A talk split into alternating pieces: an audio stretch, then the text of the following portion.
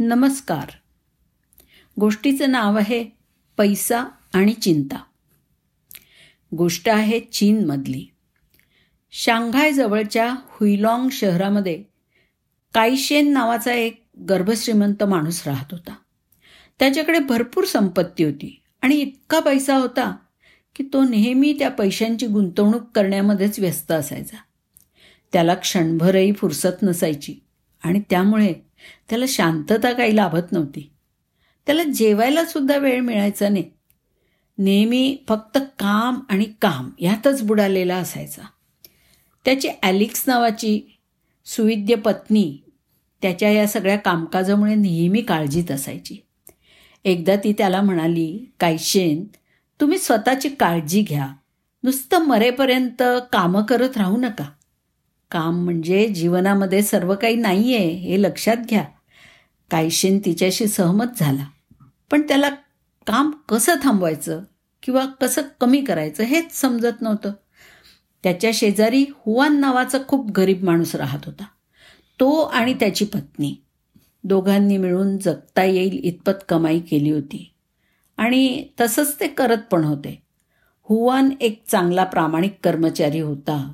आणि तो आपलं काम संध्याकाळपर्यंत मालकाच्या पसंतीला उतरेपर्यंत करायचा.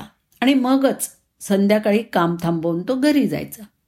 कमावलेले पैसे तो त्याच्या बायकोच्या हातात द्यायचा. त्या दोघांना बाकी कशाची पण काळजी नव्हती.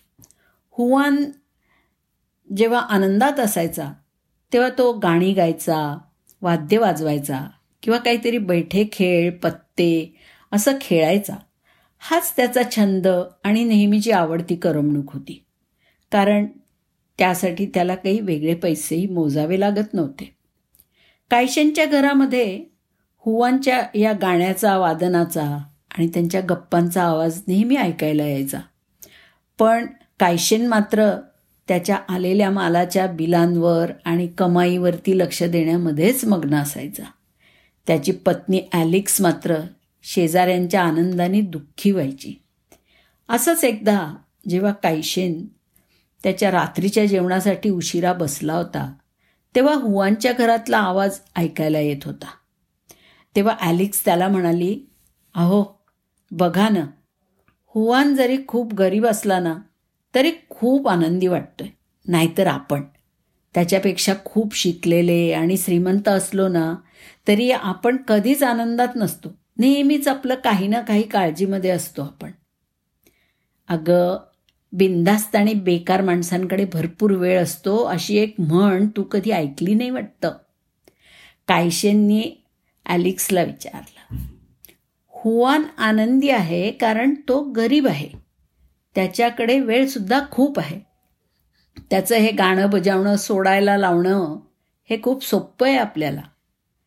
आपल्याला फक्त त्याला पैसे द्यायला लागतील. हां. जर तुम्ही असं केलं तर तो आणखीनच आनंदी होईल असं ॲलिक्स म्हणाली. थोडा धीर धर कायशेन म्हणाला. जर तू त्यानंतर सुद्धा त्याला गाणं गाताना ऐकलं ना तर मी चूक होतो हे मी मान्य करीन. ठीक आहे? कायशेन म्हणाला. दुसऱ्या दिवशी सकाळी कायशेननी हुवानला आपल्या घरी बोलवलं. गप्पा मारताना त्याला भरपूर भेटवस्तू आणि पैसे दिले जे हुवांनी कधी स्वप्नात सुद्धा पाहिले नव्हते. तो फक्त स्तब्ध होऊन पाहत राहिला आणि ते सगळं घेताना कायशेनला म्हणाला की तुमच्या दयाळूपणाबद्दल धन्यवाद. आणि तो अगदी आनंदात घरी गेला. आणि दुसऱ्या दिवसापासून हुवन कामावर गेलाच नाही. पैसे कसे वापरायचे हे तो आणि त्याची बायको ठरवू शकत नव्हते. आता त्याला सुद्धा जेवायला उशीर व्हायला लागला. तो सतत चिंतेत असायचा. साहजिकच आता त्याला गाणं बजावणं किंवा बैठ्या खेळांसाठी वेळच नव्हता. रोज रात्री विचारांच्या थैमानामुळे काळजीमुळे त्याला झोप येत नव्हती. इकडे कायशेन आणि त्याच्या बायकोनी त्यांचे शेजारी हुवांनी काय केलं पैशाचा उपभोग कसा घेतला हे पाहायला आणि ऐकायला ते खूप आतुर झाले होते.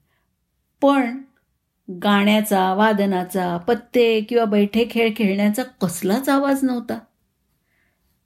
मी बरोबर होते का? ॲलिक्सनं कायशिनला विचारलं. कायशिन नुसताच हसला. काहीच बोलला नाही. आठवडाभर रात्री हुवानला आणि त्याच्या बायकोला झोपच येत नव्हती. मग एक दिवस त्यांच्या लक्षात आलं की पैसा चिंता करवतो आणि वाढवतो सुद्धा. हुवानला त्याच्या अशांततेचं कारण समजलं आणि तो बिछाण्यातून ताडकन उडी मारून घाईघाईनी कायशेंच्या घरी गेला. त्यांनी हसतमुखाने सगळ्या भेटवस्तू आणि पैसे कायशेनला धन्यवादासह परत केले. हुवानच्या हृदयावरचा एक भार उतरल्यासारखं त्याला वाटलं. तो घरी परत जाऊन एखाद्या लहान बाळासारखा विनाविवंचना शांत झोपला. त्यानंतर तो परत पहिल्यासारखं कामाला जायला लागला आणि संध्याकाळी पुन्हा एकदा हुवांच्या घरातनं गाण्याचा वादनाचा मो बैठ्या खेळांचा आवाज ऐकायला यायला लागला. त्याला कळून चुकलं की मनुष्य प्राण्यानं पैशाची हाव धरू नये. पैसा हा मनुष्याकरता असतो मनुष्य पैशाकरता नसतो. अतिलोभाचं पर्यवसान हे नेहमीच अशांततेत होतं. धन्यवाद.